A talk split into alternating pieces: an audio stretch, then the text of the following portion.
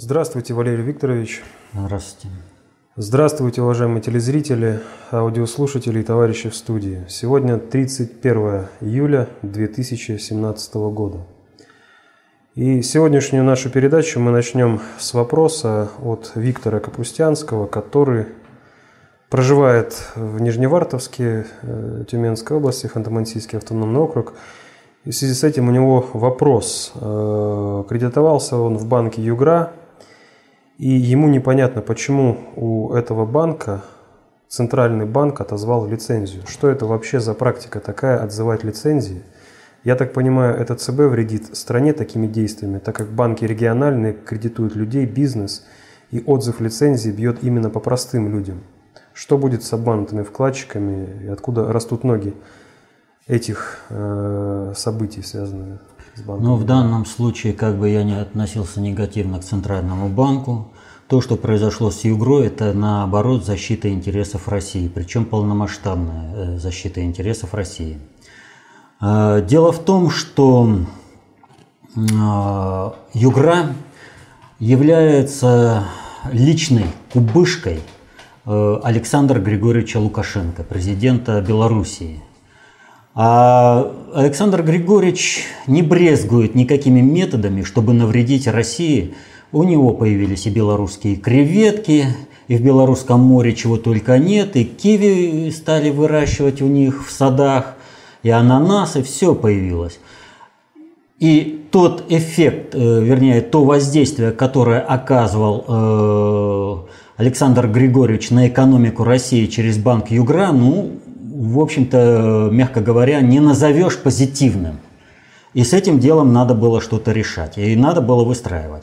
Поэтому, естественно, решили так, как надо. И обратите внимание, э, в отличие от других случаев отзыва лицензии, сразу же другие банки сразу начали выплачивать всем вкладчикам вот, э, вложения, то есть восстанавливать, э, чтобы люди максимально не пострадали, вот, а в то же время инструмент негативного воздействия на экономику России был окончательно разрушен. Так что здесь ситуация такая. И, к сожалению, без определенных потрясений такие вещи сделать нельзя. Слишком уж э, глубоко иностранные, а Александр Григорьевич это не белорусский, а именно иностранный, то есть на кого он ориентировался, кому он выслуживался, вот то он э, вгрызаться в экономику и интегрироваться в Запад, и сразу же э, э, Канада ему санкции отменяет. То есть э, смотрите за действиями Александра Григорьевича Лукашенко. И плюс это, в общем-то, определенный показатель. Он поехал к Петру Алексеевичу Порошенко поговорить, а получить-ка по банку, и сразу человек э, понимает, что договариваться-то надо не так, чтобы кровопролитие на Донбассе было бесконечным.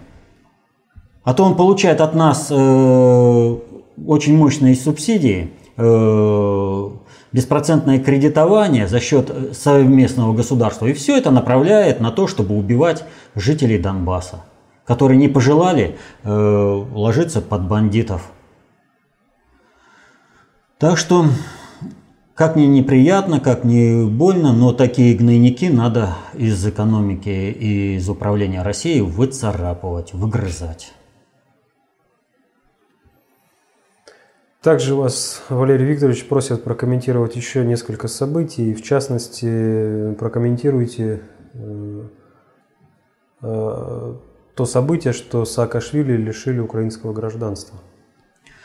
Когда Саакашвили, только еще шла речь, будет назначен Саакашвили на какую-то должность э, э, вот этой киевской банды или не будет, э, мы тогда, говоря об этом, и говорили, что очень желательно, чтобы Саакашвили обязательно вошел э, в руководство э, вот киевской банды, вот этой государственности, оставшейся Украины, для того, чтобы э, как можно лучше, качественнее и гарантированнее разрушить э, все это управление и дискредитировать киевскую банду. Что этому делу он послужит очень хорошо. Что и произошло по факту. Вот. А его дальнейшие действия, ну так он же что грозит из Вашингтона? Он же в Вашингтоне узнал о том, что его лишили украинского гражданства. Он грозит, что он свергнет э, Петра Алексеевича Порошенко. Ну, флаг ему в руки. Э, кстати, Хаффингтон-Пост впервые назвала Порошенко диктатором. Это подвижки определенные. Вот смотрите, одна американская газета достаточно влиятельна, называет э, Порошенко диктатором, а Порошенко лишает э, гражданства Саакашвили, а тот грозит ему переворотом. Ну что ж, пауки пожирают друг друга в банке. И событие следующее. Румыния э, не пустила самолет с Рогозиным э, на борту, который следовал в Молдавию через свою территорию. Ой, люди холопского звания, сущие псы иногда. Чем тяжелее наказание, тем и милее господа. Румыния доиграется, и вот как 150 лет назад создали это государство, так его и ликвидируют. Э, будет Молдавия, Трансильванию, Австри... Австрии возвращать, естественно, не будем. Вот. Ну а теперь вопросы э, от посетителей нашего сайта. Также Синклер Боб э, спрашивает, а что за якобы разногласие у Трампа с Тиллерсоном? Якобы Рекс Тиллерсон назвал обвинения в адрес генпрокурора Сэшенса непрофессиональными, и что у него разногласия с президентом, и что он может покинуть пост госсекретаря. Это что, маневр такой? Да, маневрировать приходится глобальщикам в Соединенных Штатах очень и очень серьезно. Им приходится э, на публику и ссориться, и ругаться э, по одной простой причине. Э, страновая элита встала стеной на назначениях э, Трампа. У него проблема с назначениями прокуроров, диплома, это, послов, там, да всего. Вот у него, ну куда ни кинь, Э, везде ему ставят палки в колеса для того, чтобы он не смог позаменять страновиков на ключевых местах на глобальщиков. И, соответственно, этому, для того, чтобы каждого, кто работает на интересы глобальной элиты, сохранить, представить ему определенную, так скажем, определенный интерес, сохранить его и страновой элиты, нужно э, изображать э, определенные столкновения. Вот. Э, серьезного за этими, так скажем, публичными выпадами, сливами, которые то он собирается уйти в отставку, то Тиллерсон сам э, опровергает, что он никуда ничего не собирается уходить. Вот. Э, не стоит. Это дымовая завеса, за которым проходит реальное управление. Вопрос, повторяю, очень серьезный. Нужно убрать страновиков из управления. Страновики, в принципе, это понимают и и всячески блокируют любые назначения э, Трампа. Поэтому тех, кого удалось назначить, их нужно, в общем-то, сохранять. Вот. Следующие вопросы у нас связаны с э, очередными санкциями США против, в частности, нашей страны. И вот, в частности, Строков Владимир э, спрашивает, США снова пытаются расширить санкции – но Европа вдруг, слово «вдруг» взято в кавычки, встала на дыбы. Это отстройка от мирового жандарма или пока только декларации? В Европе даже поговаривают о контрсанкциях самим США. Да, контрсанкции, уже появился анекдот в интернете. Э, Европа возмущена тем, что Соединенные Штаты приняли санкции против России, которые вредят Европе. Теперь Европа грозит принять санкции против России, которые навредят Соединенным Штатам. То есть, э, в принципе, нас расценивают как поле боя, э, траву на поле боя. То есть никто наших интересов здесь, в общем-то, не преследует до этого и в принципе быть не может. Но реально происходит действительно отстройка Соединенных Штатов от управления э, миром. И вот э, смотрите, какая вообще ситуация здесь с этими санкциями происходит. Впервые это принимается в качестве закона, а президент страны отстраняется от возможности хоть каким-то образом э, отменить этот закон. Тем самым Трамп выводится из-под удара. Повторяю, я уже это говорил. И здесь ситуация такая, что э, вот э, как national interest, э, вот, э, как русские восприняли санкции? С радостью. Понимаете? Они не понимают. А почему с радостью? Ну, потому что для нас это возможность роста, возможность задействовать наши экономические э, рычаги, э, поднять экономику, э, отстроиться политически, восстановить свой суверенитет. Это для нас нормально. То есть у них был инструмент давления на нас, а теперь они сами этот инструмент давления убирают. И в результате этого экономика у нас должна просто сама вставать. Вот. Но э, кто делает это? Астроновики. Вот понимаете, они рушат, страновики имеются в виду Соединенных Штатов, они рушат собственное влияние в мире через э, непонимание глобальной политики. И они принимают такие решения, которые однозначно приведут к обрушению, собственно, Соединенных Штатов.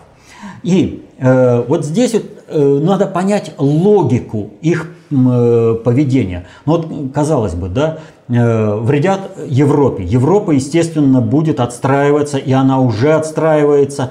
И несмотря ни на какой канцлер-акт и американские базы в Германии, есть определенная воля глобального предиктора.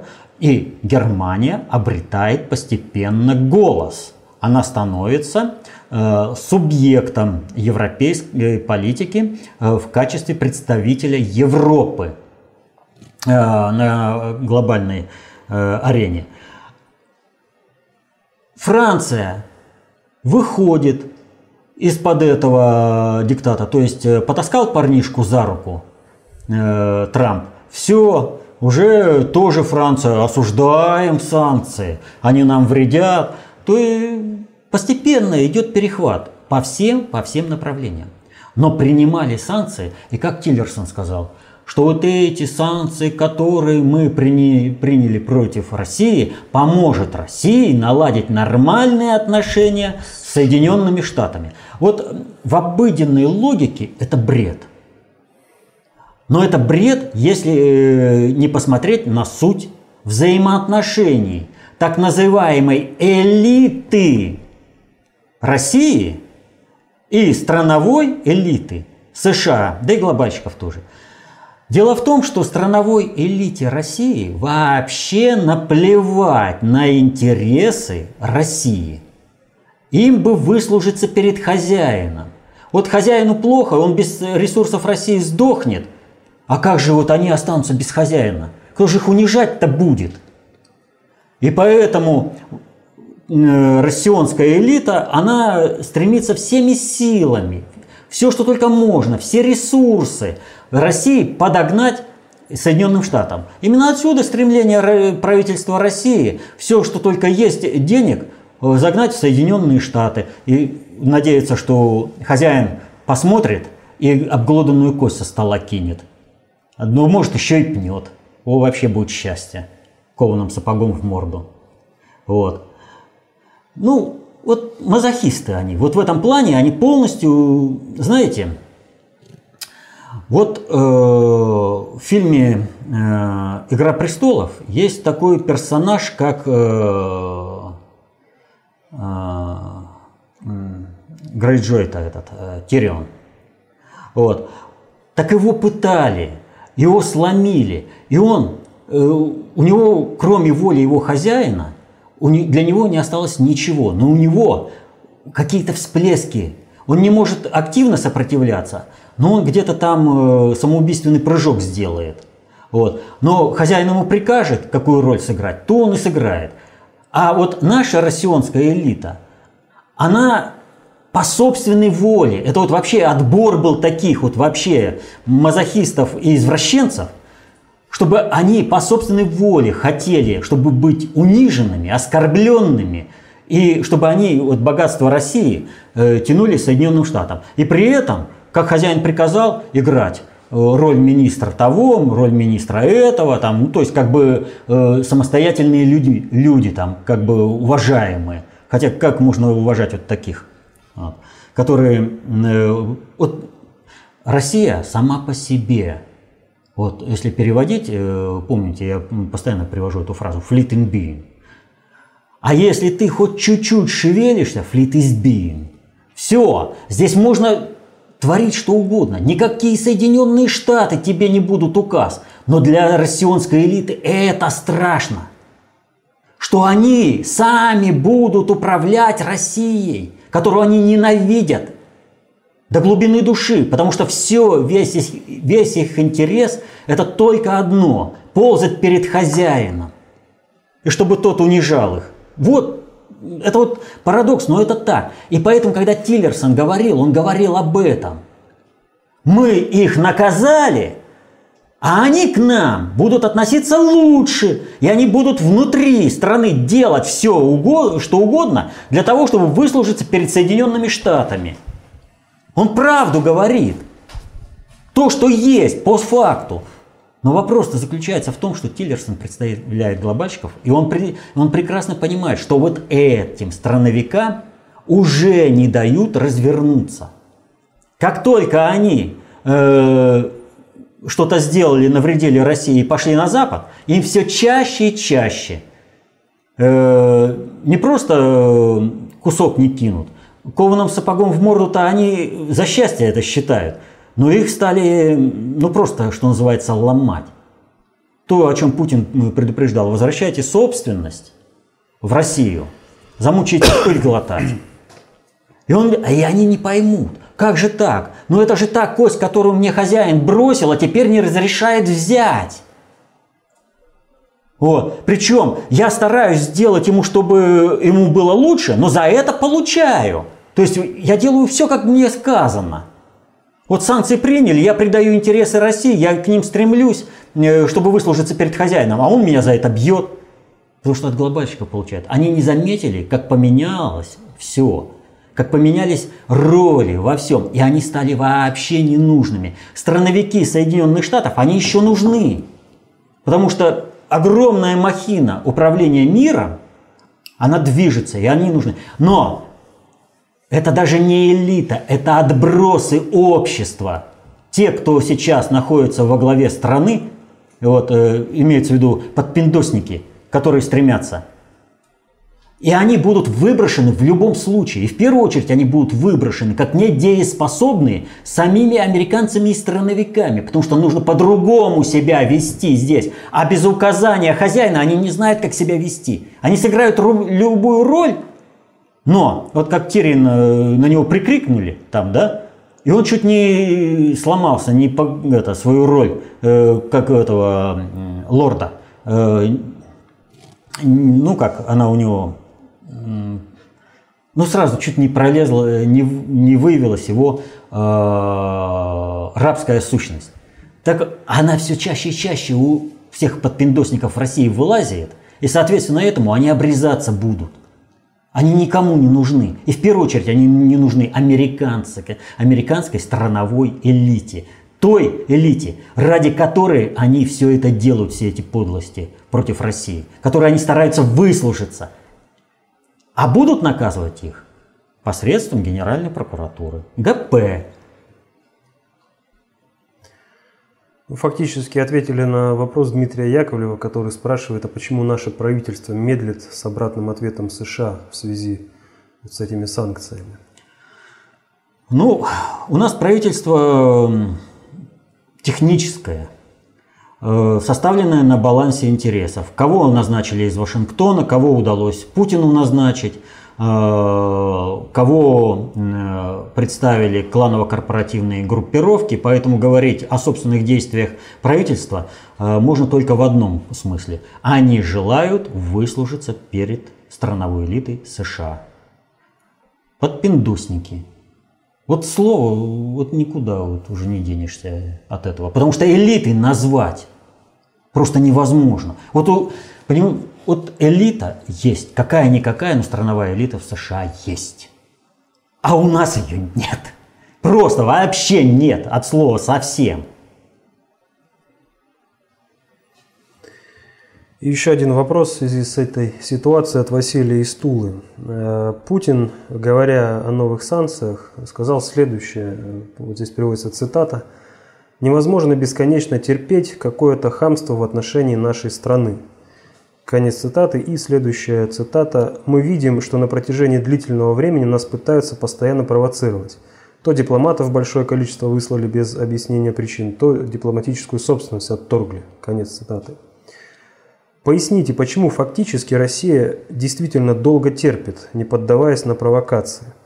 Сознавая несоизмеримую малость своих ресурсов, которые быстро сгорят при эскалации, сберегаем их на будущее или ждем некого события, которое грядет? А вот в свете того, что я только что сказал, вот как с этим кадровым корпусом можно выходить на какое-либо жесткое противостояние с Соединенными Штатами. Там элита есть. А здесь управленческий корпус в своем большинстве, он под пиндосники. И только мечтают услужить тем. Нас провоцируют, мы покупаемся на это, и мы терпим поражение. Нам это надо? Нет.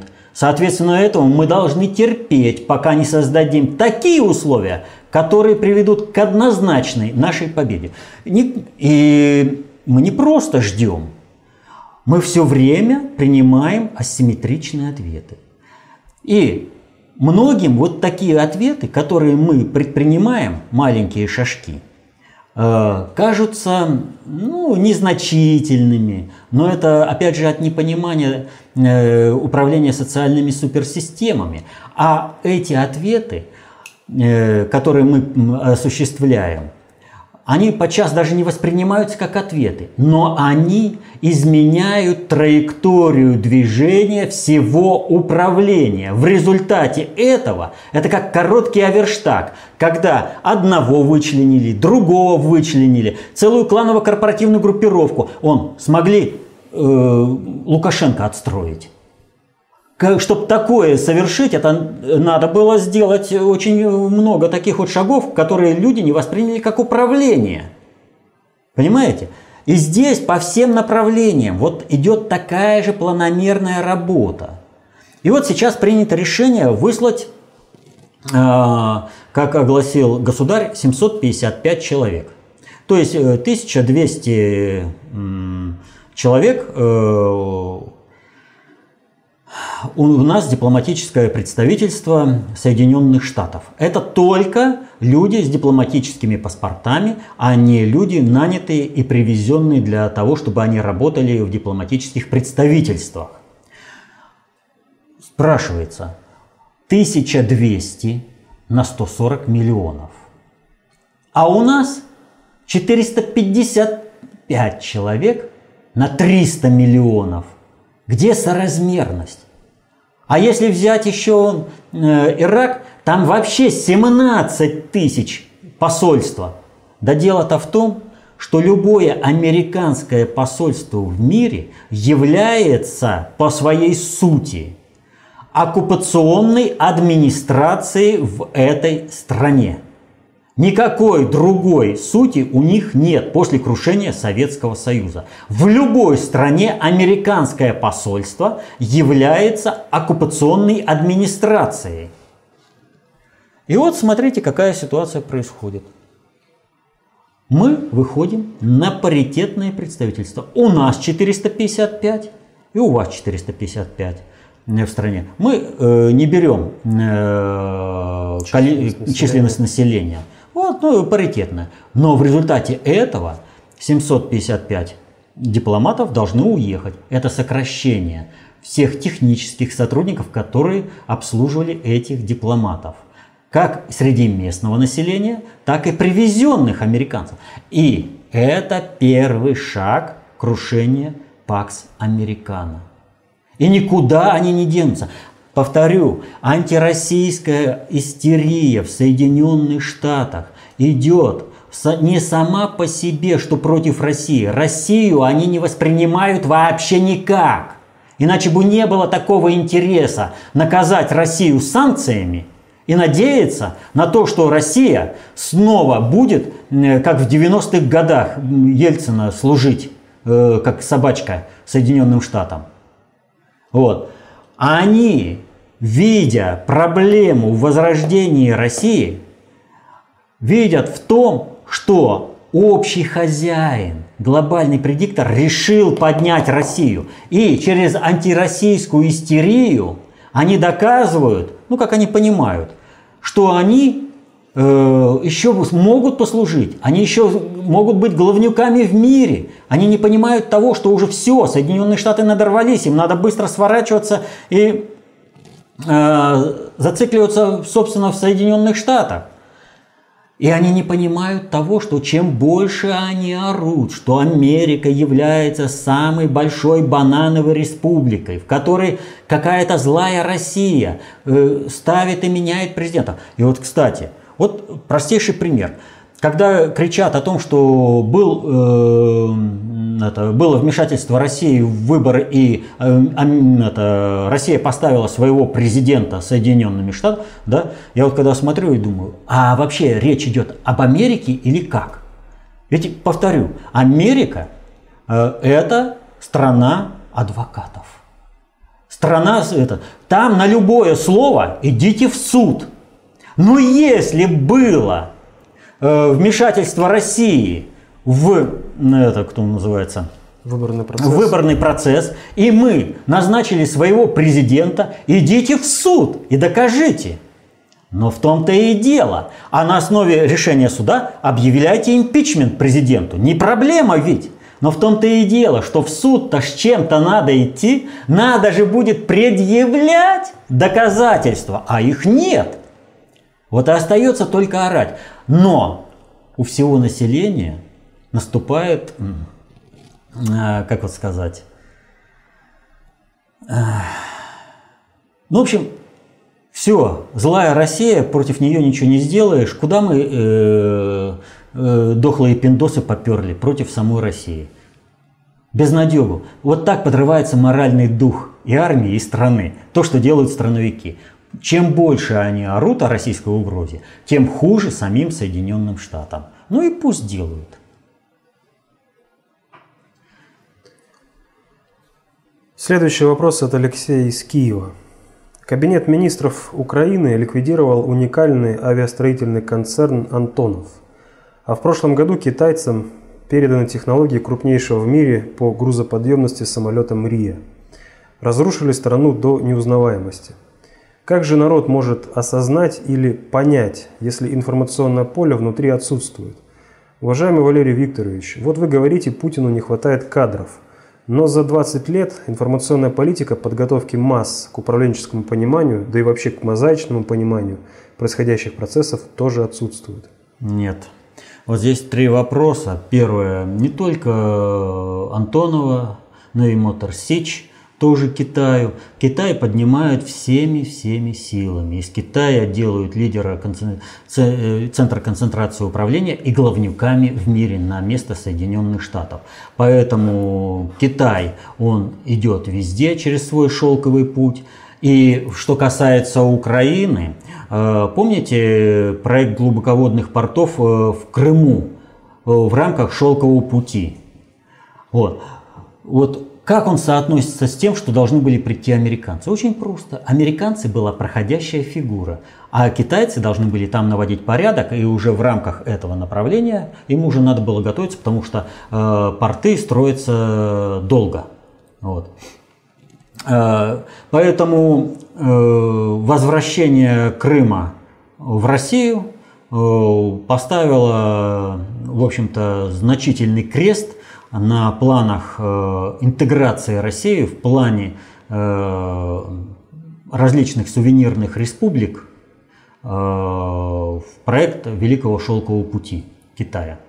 Ну, еще есть интерес коридор север-юг, реализация Индия-Россия – который противостоит, противостоит шелковому пути. И в этом тоже есть определенная роль э, России в глобальной политике, соотносимая с интересами глобального предиктора. Так что э, здесь это один процесс. Второй, как может э, люди на Украине осуществлять противодействие?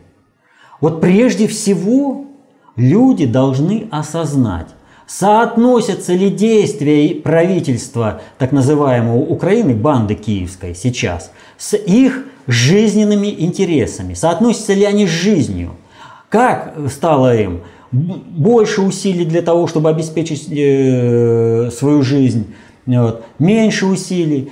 Э, вот как только они вот это соотнесут, они будут думать уже на основе собственных интересов, чего им надо. Вопрос заключается в следующем. Э, не доходит через голову, доходит через руки и ноги. И вот здесь не вопрос отсутствия информационного обеспечения извне. Это вопрос того, будут люди думать или не будут. А люди думают. И то, что вот они в своей массе э, показывают низкие рейтинги э, Порошенко и других э, лидеров киевской банды, говорит о том, что в принципе нужно только организующее начало. Потому что вот когда говорят, а вот чего люди не встанут, чего они сами не сорганизуются, это говорят либо дураки, либо провокаторы которые не знают, как э, происходят стихийные, так сказать, э, восстания населения, что все требуется очень серьезной проработки и э, серьезного ресурса. А то, когда стихийно восстает народ, вспомните, как протекало это стихийное восстание в Донецке, в Луганске, в Харькове, в Запорожье, в Одессе. В Одессе 2 мая закончил. А Э, вот в этих, до того момента, когда появился отряд Стрелкова в Славянске-Славянске, вот до этого момента сплошная хаотизация и непонятки. Но она бы закончилась очень большой кровью, поскольку пришли бандеровцы напиться этой кровью и убивать людей беззащитных э, самыми страшными способами. Вот. Поэтому весь вопрос э, сейчас – кто мешает людям э, говорить сейчас уже у себя на кухне? Сосед с соседом, которому доверяют, родственник с родственником, что нет никакой агрессии России против Украины. Нет. Это киевская банда организовала вот эту бойню, собственно, населения Украины. Вот как только вот такие разговоры станут существенными, они тут же выйдут э, на общее. И тогда уже ничего не спасет киевскую банду. Вот тогда спокойно можно будет приходить э, и устанавливать нормальный порядок на Украине. Ну, вот. А сейчас идет осмысление. И информации всем хватает. Отсекли э, от э, э, этих, кто называется, соцсетей основное население Украины. А почему? А потому что идет это осознание. И отсечение э, людей от соцсетей – это отсечение возможности получать альтернативную информацию и думать. Но никто же не закрыл этот контур полностью. Есть внутренние сети? Есть. Все равно контакты есть, люди ездят любым способом. Ездят э, не только в Россию, ездят в Европу. Они приносят новую информацию и вбрасывают внут, э, внутри э, украинскую сеть э, социальную, там какую любую, которую, где пользуются люди. А дальше есть еще один очень мощный э, режим э, оповещения. ОБС называется. Одна бабка сказала. И вот как только режим ОБС будет запущен э, на основе патриотизма и неприятия киевской банды и бандеровщины вообще, э, все, киевской банде просто конец будет в любом случае. Она просто рухнет сама по себе. И к этому делу все идет, потому что нет хуже э, варианта, чем что-либо запрещать, особенно информационное. Это уже все, это на последнем издыхании означает. Ну, действия Саакашвили по отношению к Порошенко показывают, что они тоже это понимают, и они пытаются сыграть на опережение. И третий там э, вопрос был.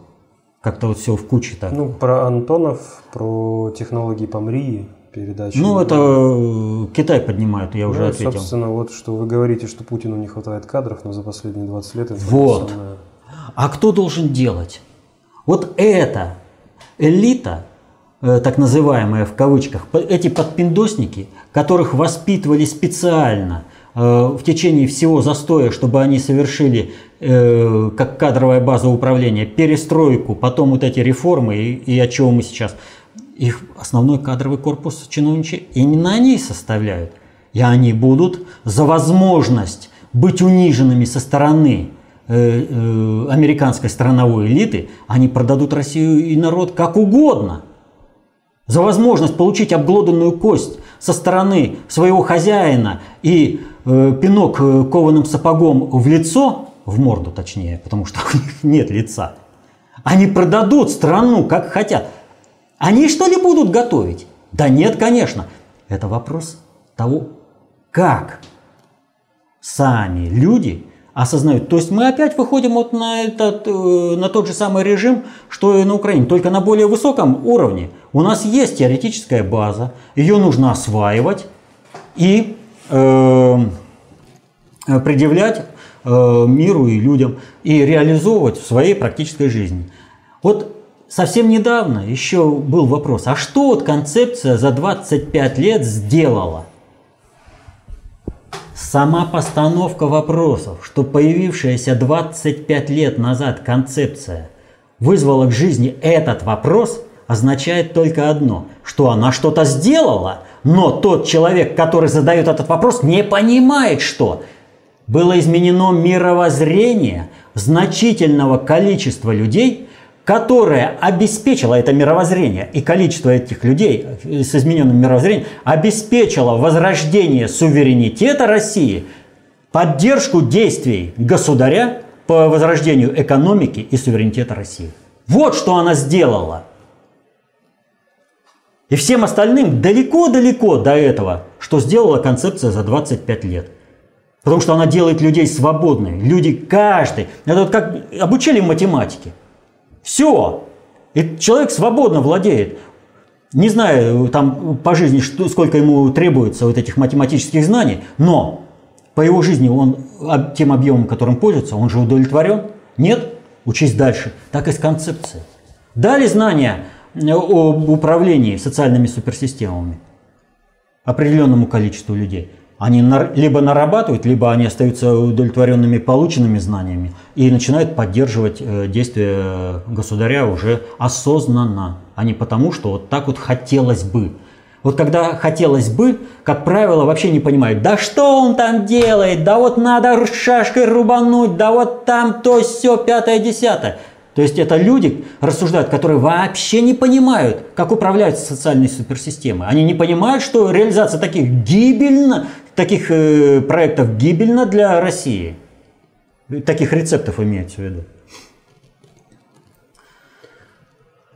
Вопрос от Антона.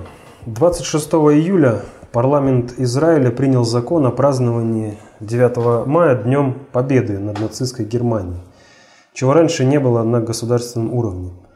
Является ли данный жест проявлением понимания элиты Израиля, готовящегося последнего Холокоста, или попыткой спастись под прикрытием России? И то, и другое. Определенное понимание есть, тем более, что очень серьезные подвижки, их э, серьезно напугали действия, например, Польши, которая 22 июня, в годовщину нападения, приняла решение снести памятники э, советским солдатам, которые освободили Польшу. Дело в том, что вот польская элита никогда не простит России, Советскому Союзу, то, что Гитлер застрелился и фашистская Германия была разгромлена. Дело в том, что у польской элиты до сих пор живы представления о том, и как бы, вот, что Германия бы воевала за их интересы, что вот, э, ну и что, что она на какое-то время там оккупировала Польшу, но в составе э, вермахта и СС поляков было больше, чем в составе войска польского, значительно больше. Миллион там против 50 тысяч, по-моему. Вот, если я точно сейчас помню это цифры. Но, по-моему, э, соотношение такое. Вот. Э, вспомогательные подразделения вермахта, там, это те, что служили на Западе, СС, вот, э, все это вместе объединить, там серьезное. И они же как э, рассчитывали? А, сейчас Германия истощит свои силы, а потом Великая Польша от моря до моря, от моря до моря. И поэтому, когда разгромили Гитлера, ну, как бы польская шляхта-то, она же не расценивает, что ее тоже разгромили э, в составе вермахта и СС. Она же только вот Гитлера разгромили. Ну, как простить такое-то? А внутренне-то они же понимают, что это и им досталось, поэтому они мстят, что не реализовались их планы. Но реализация планов э, в том ракурсе, о котором э, был Третий Рейх, это великий Холокост.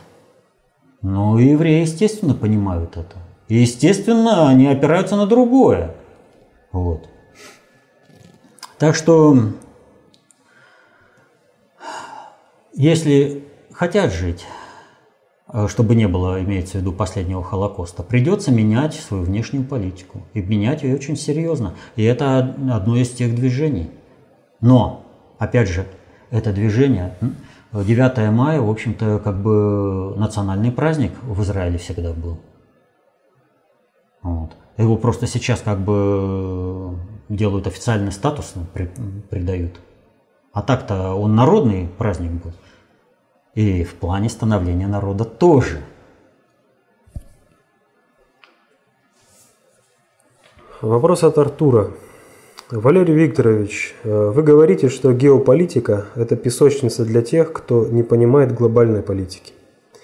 Однако на пресс-конференции по итогам переговоров президентов России и Финляндии на вопрос журналиста о желании США принять закон об ужесточении санкций против России, Путин в числе прочего отвечает, цитата, «Это явная попытка использовать свои геополитические преимущества». Конец цитаты.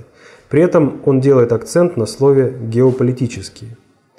Можно ли из этого сделать вывод, что Путин хотел подчеркнуть, что те силы в США – которые пытаются ужесточить, ужесточить санкции, руководствуются в своих действиях в лучшем случае геополитикой? Здесь гораздо все шире и не так как бы это, направленно. Дело в том, что реализуя глобальную политику, нужно стараться максимально точно донести то, что происходит, до понимания людей. А среди населения Геополитика – это наработанный термин. Им пользуются практически все государственные деятели всех стран мира. И, соответственно, этому нужно определенный аспект озвучивать именно в этом ракурсе. То есть здесь, э, как э, Путин в какой-то степени заложник терминов само собой разумеющиеся. И геополитические интересы э, вместо глобальной политики, безусловно, он вынужден употреблять. Вот. Поэтому э, направленность у него такая. Когда он обращается к какой-то э, ну, определенной прослойке управления, он э, на этом деле акцентирует именно кому обращается, а не акцентирует на геополитике. Поскольку, повторю, Э, термин геополитика, геополитические и прочее, это наработанные термины, которые э, многие начинают, ну, как бы путают с глобальной политикой. И, в принципе, здесь нет ничего как бы страшного, если будет понимание глобальной политики, ее реализация, а не установки теоретические, э, вот эти вот методологические геополитики, которая не выражает ничего и не дает понимания надгосударственных процессов управления. Вот. Э, поэтому э, есть определенные такие вот посылы, да. Э, вот сейчас в прошлое воскресенье прошел парад. Это главный парад военно-морского флота России. Принимал верховный главнокомандующий Путин. Вот. И вот о чем он говорит? о том, что мы возродились как военно-морская держава. Да, мы имеем класс э, кораблей несколько ниже, мягко говоря, чем э, Соединенные Штаты, но мы океанская морская держава. И, э, в принципе, тот класс кораблей, которые вот они имеют, например, авианосцы, да, он уже, в принципе, уходит. И авианосцы нужны другого плана и другая стратегия применения вообще военно-морского флота. А, поэтому и закладывать нужно новые корабли. А вот, кстати, корабли плавают. Кто-нибудь Сердюкову спасибо скажет? Ну вот э, человек сделал столько для возрождения э, армии и флота, а все патриоты до сих пор стараются его пнуть. Как будто вот, понимаете, э, пришел новый э, министр обороны и вот так вот, э, как зайца из э, фокусника, из шляпы, раз новый кораблик достал, раз новый танк достал, разработки. Откуда это все взялось-то?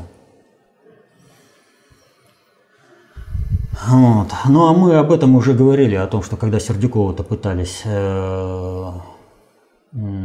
с ним расправиться, я уже это спецвыпуск у нас. Да, у нас на есть. сайте для тех, кто заинтересуется, можете найти спецвыпуск от 23 ноября 2013 года. Тогда мы выступили единственные в защиту Сердюкова. Его каждый старался пнуть. Это вообще был единственный голос, который говорил о том, что Э, не так все с Сердюковым. А на Сердюкова, если вот сейчас, то Сердюкову, с Сердюковым пытаются расправиться за те преступления, которые совершила Васильева. Но это же надо понимать. Вот. Ну да ладно. Э, прошел парад. А что э, произошло э, на этом параде такого примечательного? На этом параде были три корабля ВМС Китая. Эсминец Хэфэй, фрегат Юнчень и судно обеспечения Ламаху, которые в водах Балтики оказались для проведения совместных российско-китайских учений военно-морское взаимодействие 2017. То есть, смотрите, какое широкое взаимодействие. Принимает верховный главнокомандующий, нашего флота, а в, в составе парада три китайских корабля. Да все бы ничего, но 30 июля, в этот же день, когда у нас состоялся военно-морской парад, по выражению западных СМИ, в Китае прошел секретный парад вознаменования 90 лет Народно-освободительной армии Китая – который состоялся на крупнейшем китайском полигоне Джужихэ. Вроде бы тоже ничего, но в составе вот этого парада были представители 10 стран, которые участвовали в открытии армейских игр. Вот. То есть, по сути, что было показано? Взаимодействие – России и Китая в едином плане. У нас, э, я почему вот про это начал говорить, у нас же как геополитики глаза закатывают, о, флот, все круто. Где флот? Согласно геополитике. Кто проводит флот? Это э, морской аппарат. Россия. Ну, сухопутная держава, э, Китай проводит сухопутный парад, но при этом э, Россия тоже имеет к этому отношение. Вот. То есть вот через такие знаки геополитики будут говорить о грядущем э, раскладе э, сил. А Нью-Йорк Таймс уже охарактеризовала, что вот эти парады, в принципе, особенно парад э, в Санкт-Петербурге, это знаменует новый уровень сотрудничества и взаимодействия России и Китая. Вот. И их изменение, их роли, ну, скажем, вот это любимое слово всех, кто сидит в песочнице, геополитики мира. То есть они являются уже субъектами, которые проводят новую э, глобальную политику. И вот что интересно – есть одно объединение, есть одно сближение интересов. Но 30 июля начались учения э, «Достойный партнер» Nobel Partner. которые проводятся в Грузии, а участвуют там США, Германия, Великобритания, Украина, Армения, Словения, Турция. Серьезный подбор участников. И цель этих учений – повысить обороноспособность Грузии. Ну, война 2008 года показала высокую обороноспособность Грузии, которую тренировали американские э, специалисты. И, кстати, многие специалисты сидели и в танках, э, когда э, атаковывали. То есть идет как бы размежевание. Лузеры в одну сторону, ну никто же не скажет, что Соединен, это самая Украина – Э, какое-то государство перспективное и мощное. Или Грузия. Вот. Проблемы, которые возникли у Турции, тоже для всех очевидны. Э, Германия, Великобритания и Соединенные Штаты, ну, уже тоже э, никуда не скроешь эти проблемы. И только Россия и Китай встают. Вот есть одно объединение и есть другое объединение – так что идет размежевание. И вот э, в планах, э, это я возвращаюсь теперь э, к тому, что сказал Путин, да? Вот он употребил термин геополитический. Вот в планах геополитики для обывателя вот этого вполне достаточно. Вот все, размежевание, все нормально. А вот для глобальной политики этого маловато. Нужно входить в суть этих проблем, потому что глобальная политика описывает процессы управления, что к чему, зачем и почему. А с геополитикой глаза закатил и произнес волшебное слово «Кольца анаконды». И все, ты умный. Больше ничего не надо. Вот. Но Путин, повторю, вынужден э, работать э, на терминологии само собой разумеющейся для того, чтобы накрывать э, аудиторию. Как Сталин в свое время вынужден был пользоваться терминологией марксизма? Да, ну вот если взять выступление Сталина, вот он по 5-7 раз проговаривает одну и ту же мысль.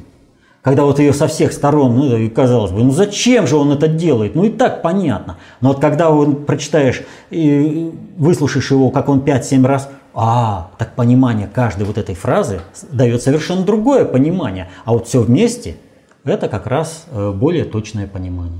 Так и Путин работает.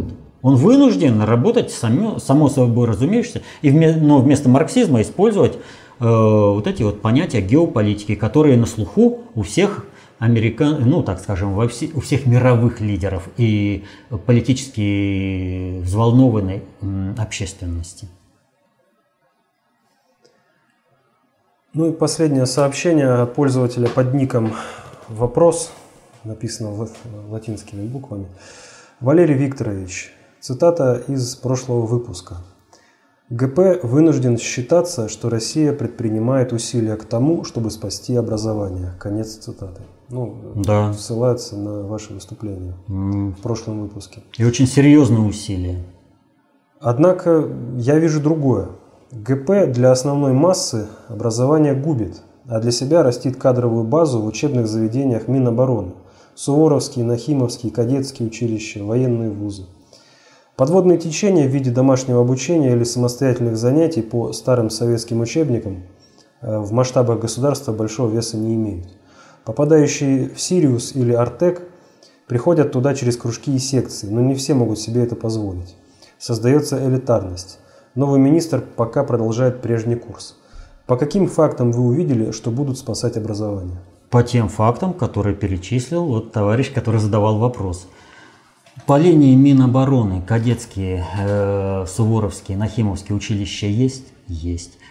Центр есть? Есть. Такое даже помыслить невозможно было в 90-е годы, когда шло полномасштабное обрушение всего образования.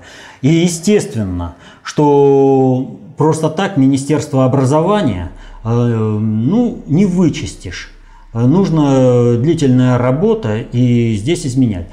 Поэтому Э, смотрите, Фурсенко, который поставил э, задачу воспитания вместо творца э, квалифицированного потребителя, то есть био, как, биоробот. Да, биоробот, конечно, который только на уровне рефлексов и инстинктов покормить, поиграть, и прочее, но ничего не созидать.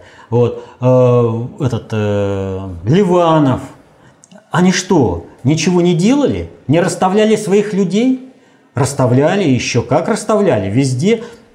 И заменить просто так всю массу людей невозможно. Вот я только что про Соединенные Штаты рассказывал. И у нас та же самая проблема. Всех не поменяешь сразу. Да и э, слишком резкий э, поворот э, государственный, это, в общем-то, может корабль опрокинуть. Поэтому нужно, вот где есть возможность, там и пробивать. Поэтому поддерживается и казачество в плане образования, и общественные инициативы, и по, мини, по линии Министерства обороны, по линии Министерства обороны э, как наиболее патриотичной э, составляющей нашего общества. Именно там и удалось совершить этот прорыв, а дальше на все общество пойдет. Кроме того, э, какое же это кастовое здесь для себя? Если бы глобальному предиктору удалось ликвидировать Советский Союз без Э, возможности его возрождения, он бы это сделал в 90-е годы. И он просто вынужден сейчас считаться с тем, что кадровая база нужна, а, и поэтому как бы позволяет вот эти вот вещи проводить. Но э, здесь ни о какой кастовости не может идти речь по одной простой причине. Ведь далеко не все люди пойдут после кадетских, суворовских и нахимовских училищ по военной стезе. А это и есть конверсия в системе образования, когда военные готовят качественных специалистов э, для гражданских отраслей. Нормально, нормально. Поэтому не надо э, как бы думать, что это вот э, все закрыто в какую-то кубышку. Создается вот. элитарность. Да никакой элитарности как раз не создается, а наоборот. Создаются те очаги, где пробивают вот эту ситуацию, когда разрушается наше образование. За счет существования вот этого элитарного образования не дают опустить уже гражданское образование и вынуждены его подтягивать. За счет различных центров, кружков и прочего э, не дают опуститься этому образованию держится на плаву, но будет ликвидирована кадровая вражеская группировка э, в системе образования, э, двинется дальше Министерство образования э, и в подъеме качественности нашего гражданского образования. Но это же не делается все в раз. Повторю, для того, чтобы провести перестройку и окунуть страну в перестрелку вот этих реформ кровавую, когда столько людей погибло, Кадры готовили все застойные времена. Вот, э, об этом можно рассказывать, как, как это шло взаимодействие, вот как шла реально холодная война. Там у нас есть аналитическая записка, это ну, только постановка вопроса. А рассказывать там очень и очень много, даже на основе э, вот, э, лунной программы Соединенных Штатов – один факт того, что наши моряки выловили модуль э, э, вот этого космического корабля НАСА, да, он настолько значим, если его правильно распознать, если правильно оценить. Но как его можно оценить? Только когда у тебя есть соответствующие знания, когда ты знаешь достаточно общей теории управления, ты знаешь концепцию управления, концепцию общественной безопасности, соответственно этому. Вот когда ты теоретически подготовлен, ты правильно можешь э, все эти факты понять, что к чему, зачем и почему. А если это происходит, нет таких специфических знаний по управлению обществом, то тогда это остается просто фактом, ну вот непонятно, что сделали и как сделали, а может это вообще фейк. Нет, это не фейк. Вот. Э, поэтому знание – власть. И вот я в каждой передаче говорю, берите эту власть в свои руки. Читайте книги внутреннего предиктора СССР, толстые книги, занимайтесь самообразованием, осваивайте знания для того, чтобы не нуждаться ни, ни в ком, кто бы вам трактовал как-то события. Вы должны их сами понимать. Где взять? Ну, в электронном виде это на сайте vpsr.ru, вот там все можно взять. А есть в книжных вариантах, тоже можно выписать и через интернет. И... Осваивайте, потому что не будете сами защищать интересы своей, своей семьи. Другие эти интересы могут бы и не защищать, а могут, э, наоборот, даже решить свои проблемы за счет интересов ваших и ваших близких.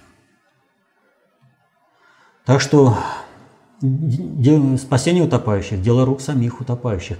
Никто не будет вот кадровую базу растить, если вы сами не будете становиться этой самой кадровой базой. То, о чем был вопрос. За 20 лет, там как, вот где Путину взять? Будете кадровой базой, сами освоите, значит будете.